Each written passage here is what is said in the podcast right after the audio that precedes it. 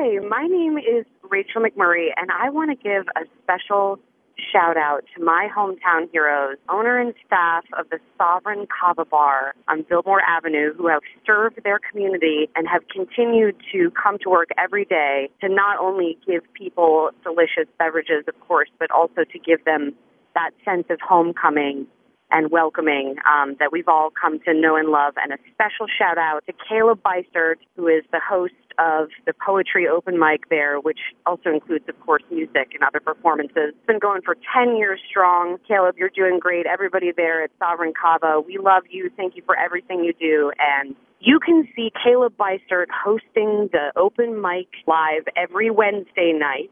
Really beautiful Facebook page that they have. There features some really amazing local talent um, and you know feature poets and everything. And so check them out, look them up.